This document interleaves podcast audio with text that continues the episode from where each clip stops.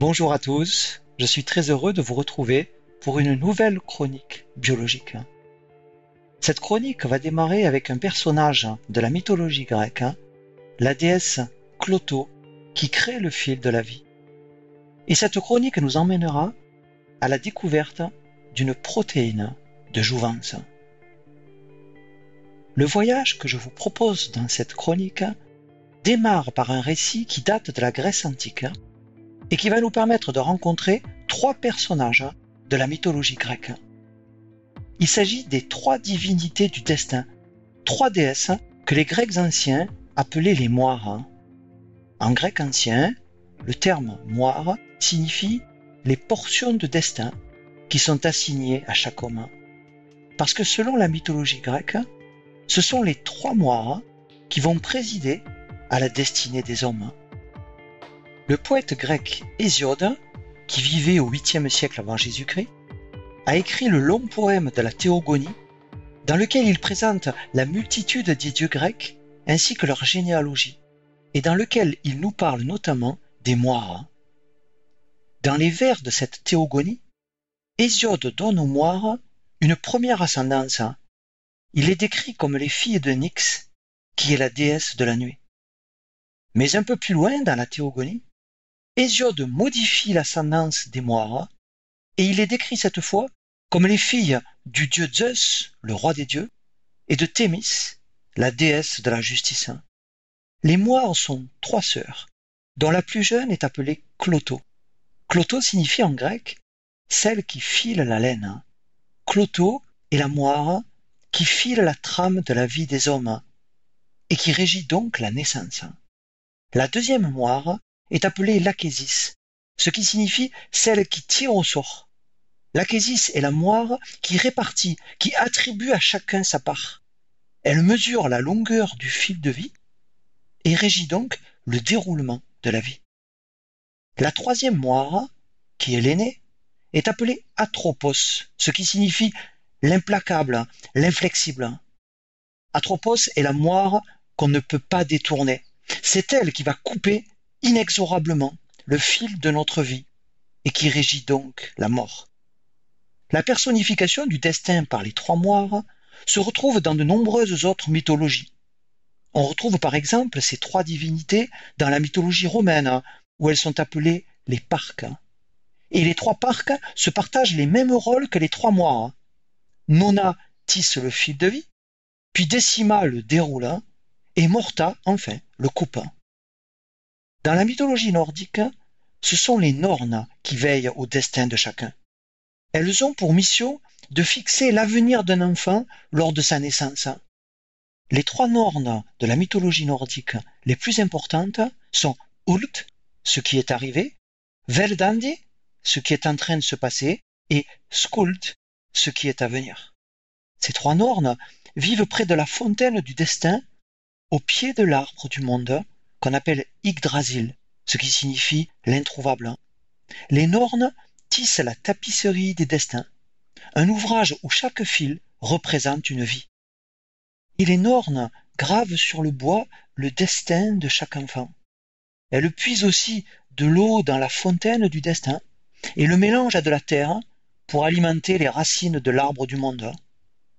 Et comme le fait Atropos de la mythologie grecque ou Morta de la mythologie romaine, hein. c'est qui coupe le fil de vie lorsque l'existence d'un mortel doit s'achever. Les trois sœurs du destin évoquées dans ces différentes mythologies sont souvent représentées sous les traits de vieilles femmes laides, tristes comme peut l'être la mort, effrayantes comme peut l'être le destin. Mais ces divinités ne sont pas toujours représentées comme de vieilles femmes aux traits inquiétants. Et par exemple, au XIXe siècle, le sculpteur hongrois Joseph Engel réalise une statue en marbre qui représente Cloto filant la trame de vie, et Engel donne à Cloto le corps charmant d'une jeune femme. Quittons maintenant la déesse grecque Cloto pour suivre une histoire scientifique qui démarre au Japon à la fin du XXe siècle. Makoto Kuro de l'Institut national de neurosciences de Tokyo et Yoichi Nabeshima en collaboration avec une quinzaine d'autres chercheurs japonais, mènent une étude scientifique sur des souris. Et ils vont publier en 1997, dans la revue Nature, une étonnante découverte. Au départ de leur étude, ces chercheurs explorent chez des souris les mécanismes responsables de l'hypertension artérielle. Dans leur étude, ils travaillent sur des souris transgéniques, hein, c'est-à-dire des souris dont le génome a été modifié par l'introduction d'un gène. Hein. Un gène transféré d'un organisme à un autre par la technique de transgénèse est appelé un transgène. Et le transgène est ici un gène de lapin codant une protéine membranaire impliquée dans le transport des ions sodium. Ce gène de lapin a été introduit par micro-injection dans l'ADN des cellules œufs de souris afin d'obtenir des lignées de souris transgéniques, c'est-à-dire des lignées de souris qui possèdent dans l'ADN de toutes leurs cellules un exemplaire de ce transgène, c'est-à-dire de ce gène de lapin. Et ces chercheurs vont constater que sur les 28 lignées différentes de souris transgéniques qu'ils obtiennent, seules trois lignées expriment le transgène. Les 25 autres lignées restant incapables de l'exprimer. Les chercheurs se sont alors intéressés aux raisons de cet échec en étudiant de plus près les 25 lignées qui n'exprimaient pas le transgène. Et cette étude les a conduits à découvrir qu'une de ces 25 lignées transgéniques présente des caractéristiques tout à fait inattendues. Ces souris paraissent normales à la naissance et elles semblent se développer normalement jusqu'à l'âge de 3 à 4 semaines, ce qui correspond à peu près chez l'homme à un âge de 6 à 7 ans. Mais alors que la durée de vie moyenne des souris normales élevées dans les conditions protégées le laboratoire est d'environ 24 mois, ces souris transgéniques meurent de vieillesse vers l'âge de 2 mois et aucune ne va survivre au-delà de 3 mois. Leur durée de vie s'avère donc être de 8 à 12 fois plus courte que la durée de vie normale des souris. Et ces souris transgéniques ont non seulement une durée de vie extrêmement raccourcie, mais elles vont accumuler dès leur enfance de nombreuses manifestations du vieillissement, qui rappellent fortement les symptômes du vieillissement humain. Par exemple, ces souris transgéniques développent de l'athérosclérose, hein, c'est-à-dire que la paroi de leurs artères va se calcifier et se rigidifier. De même, leurs poils tombent, leur peau est moins souple et plus mince, avec une absence presque totale de tissu adipeux sous-cutané. Ces souris transgéniques vont développer aussi de l'ostéoporose, c'est-à-dire que leurs os vont se fragiliser. Elles développent également un emphysème pulmonaire, c'est-à-dire une altération de la paroi de leurs alvéoles pulmonaires. Leur activité est ralentie et elles présentent des troubles de la marche, de plus, leur système immunitaire s'altère et s'appauvrit. Leurs testicules ou leurs ovaires sont atrophiés et ne peuvent pas produire des gamètes matures, si bien que ces souris sont stériles. Leurs taux sanguins de phosphate et de calcium sont anormalement élevés, et ces souris développent une calcification de différents tissus mous. Les chercheurs se sont alors demandé quelle était l'origine de cette forme étonnante de vieillissement prématuré. Actuellement, les nouvelles technologies permettent d'introduire un gène à un site précis de l'ADN. Mais lorsque ce travail a été réalisé, l'insertion d'un transgène dans le génome n'était pas précisément ciblée, mais aléatoire.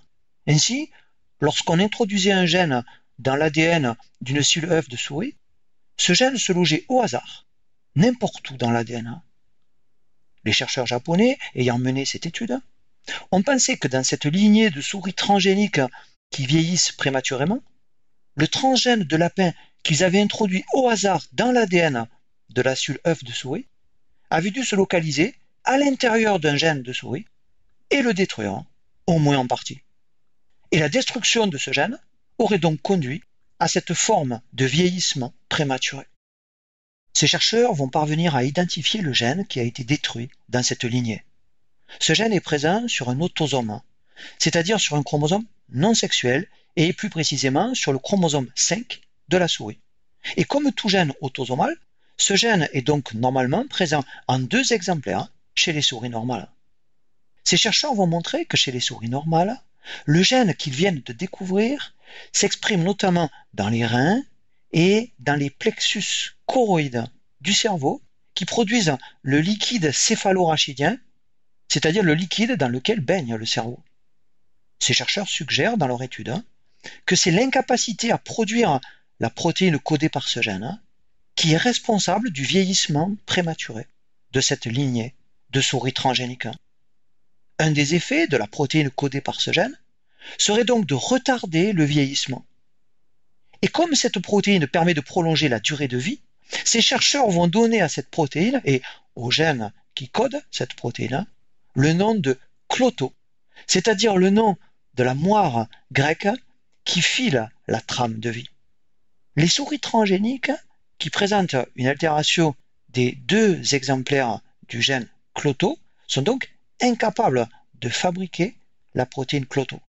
Et chez ces souris, l'absence du gène cloto n'empêche pas l'embryon de se développer normalement, mais le fil de la vie de ces souris se trouve coupé prématurément.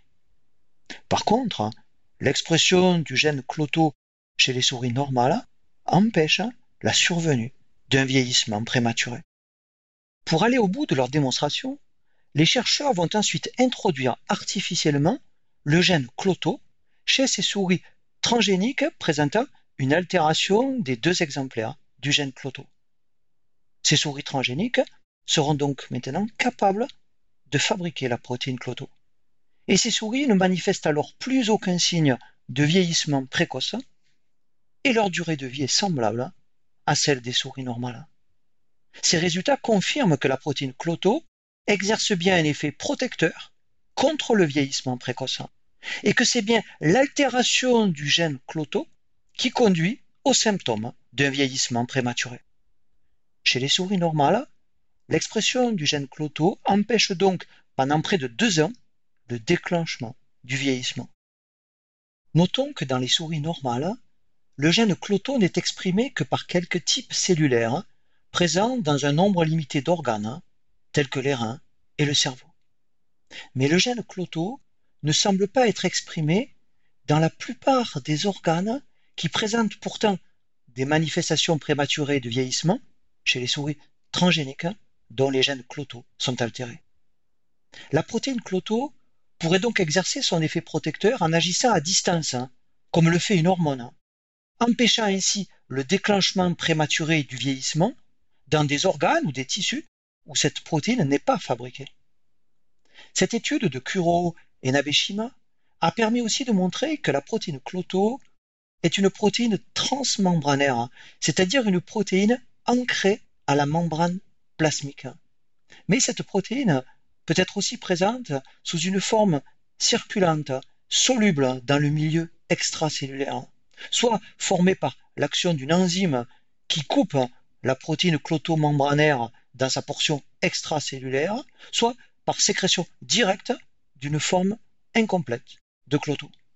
Et les formes solubles de cloto peuvent circuler par voie sanguine dans l'organisme, comme le fait une hormone.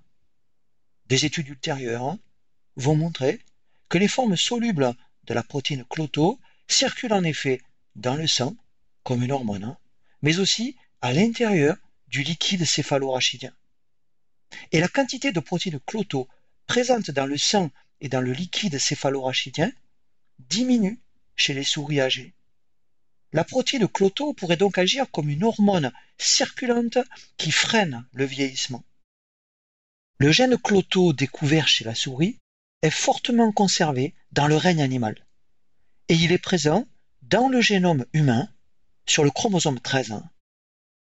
Des travaux publiés en 2002 ont révélé que des mutations du gène cloto sont associées à un vieillissement humain accéléré. Et une étude publiée en 2004 montre que le taux sanguin de protéines cloto dans notre sang diminue aussi avec l'âge. La protéine cloto qui retarde le vieillissement de la souris exerce donc aussi cet effet protecteur chez l'homme. L'étude initiale menée par Curio a montré que la présence de cloto permet aux souris de retarder le déclenchement de leur vieillissement et de vivre deux ans au lieu de deux mois. Mais est-ce qu'une souris qui produirait une quantité de protéines cloto supérieure à la normale pourrait vivre plus de deux ans et pourrait franchir ainsi les frontières de la longévité maximale naturelle de cette espèce?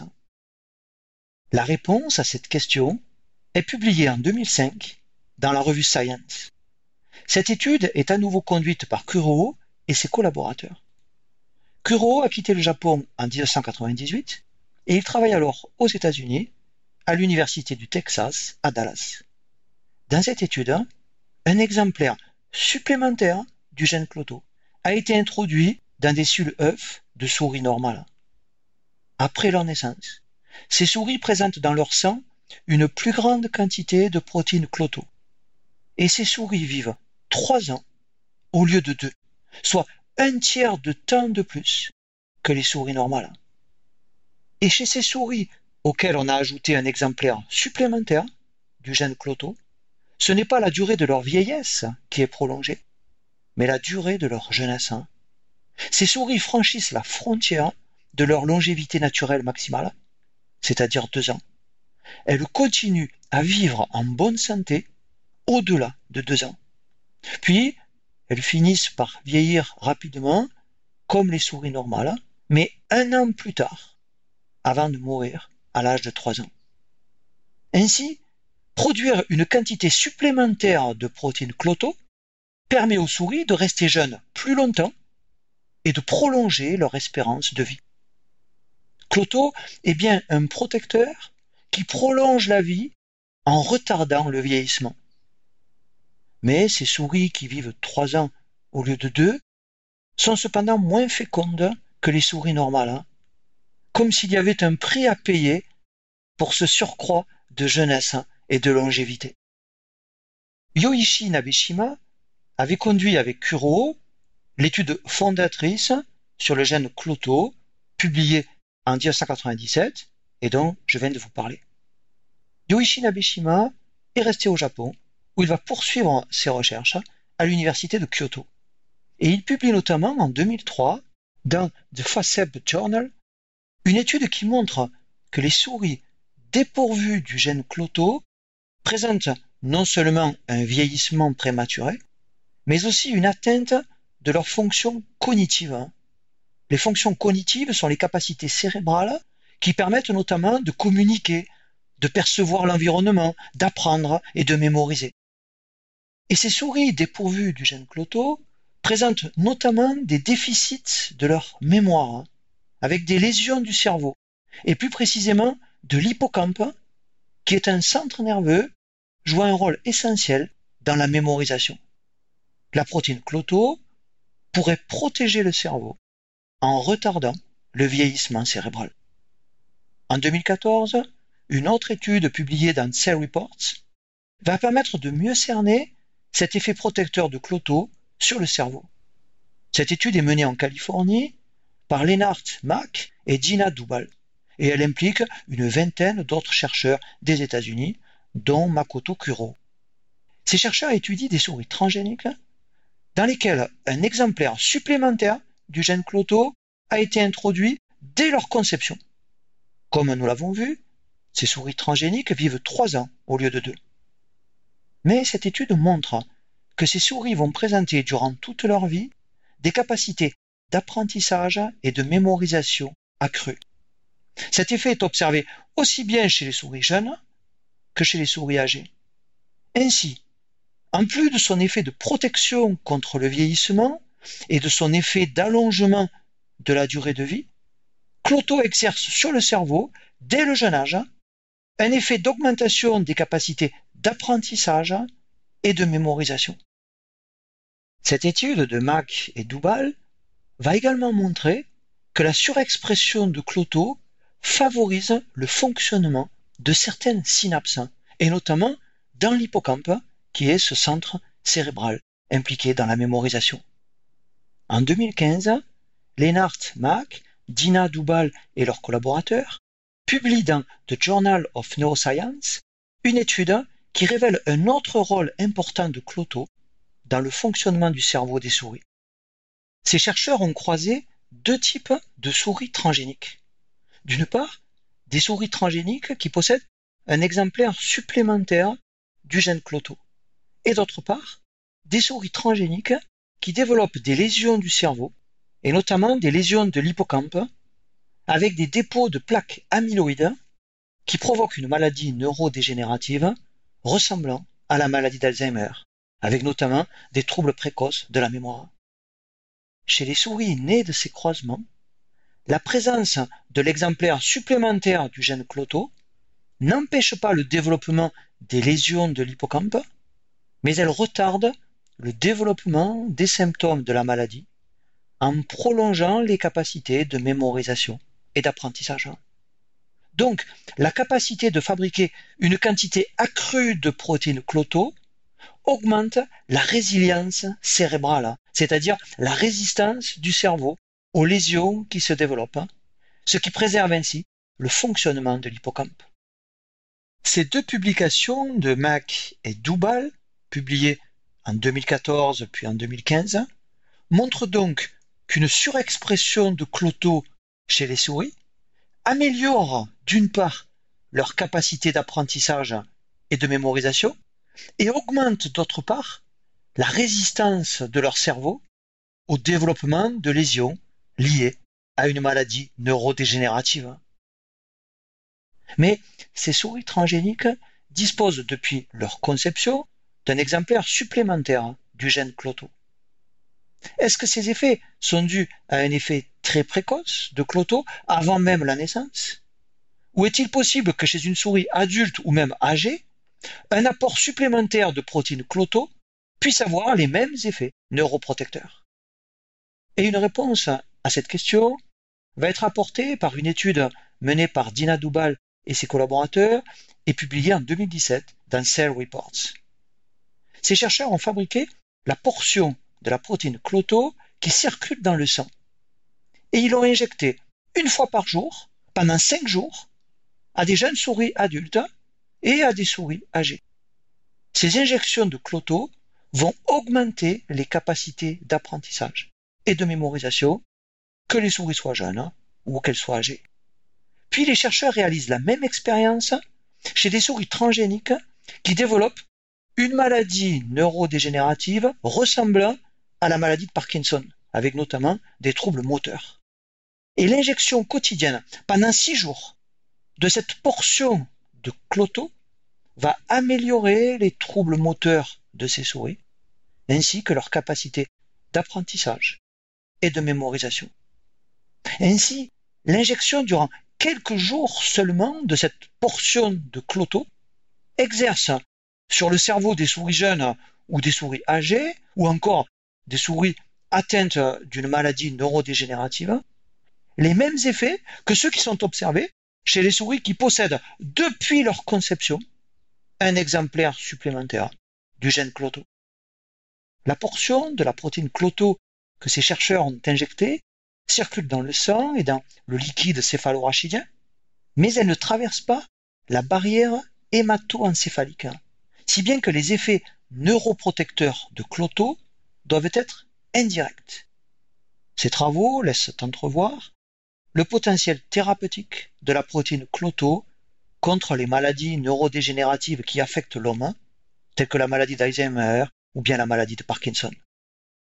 La sclérose latérale amyotrophique ou maladie de Charcot est une autre maladie neurodégénérative qui touche l'homme et qui se manifeste par une perte progressive de motoneurones dans le cerveau et dans la moelle épinière, conduisant peu à peu à une paralysie générale. En 2019, une étude conduite par Carmela Elboyan et ses collaborateurs de l'Université de Boston est publiée dans Journal of Molecular Neuroscience. Ces chercheurs travaillent sur des souris qui présentent une maladie comparable à la maladie de Charcot, et leur étude montre que la surexpression de cloto chez ces souris freine l'apparition et la progression de cette maladie elle atténue les déficits moteurs de ces souris et elle prolonge leur durée de vie.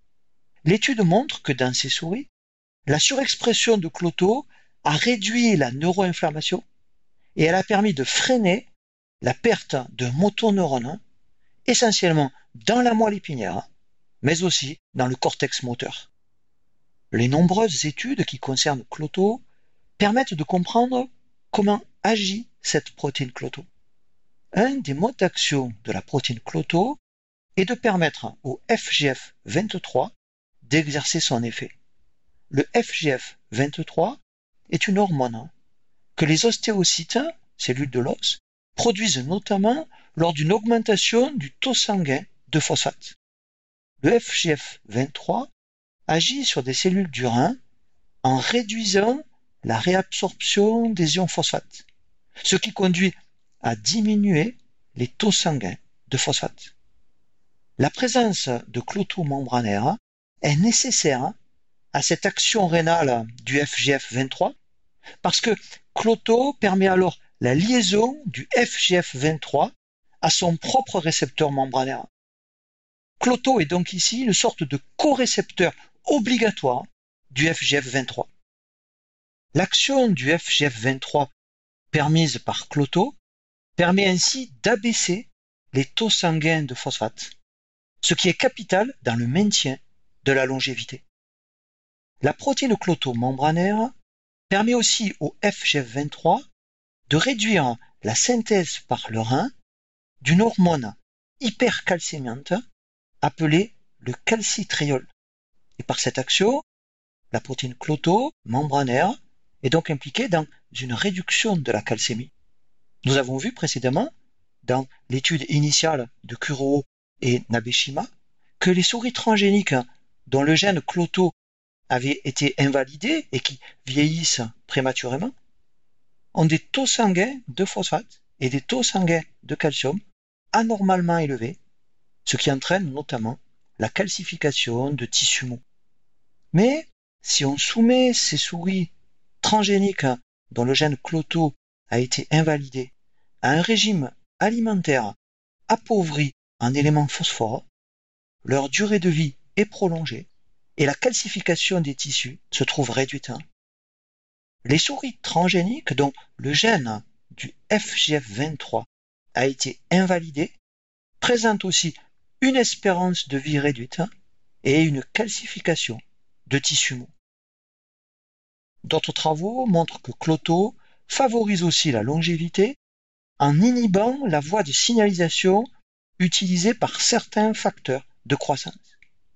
Ainsi, Cloto bloque la voie de signalisation utilisée par l'insuline et l'IGF-1, ce qui permet par exemple à Cloto d'induire la production intracellulaire d'enzymes de protection contre le stress oxydatif. Et en bloquant cette voie, Cloto peut aussi exercer une action anti-tumorale. Ainsi apparaît aujourd'hui le vaste potentiel que présente Cloto dans le développement de nouvelles stratégies pour lutter contre les maladies neurodégénératives et contre le cancer, et pour accroître peut-être un jour notre durée de vie. Dans la mythologie grecque, la déesse Cloto tissait le fil de vie.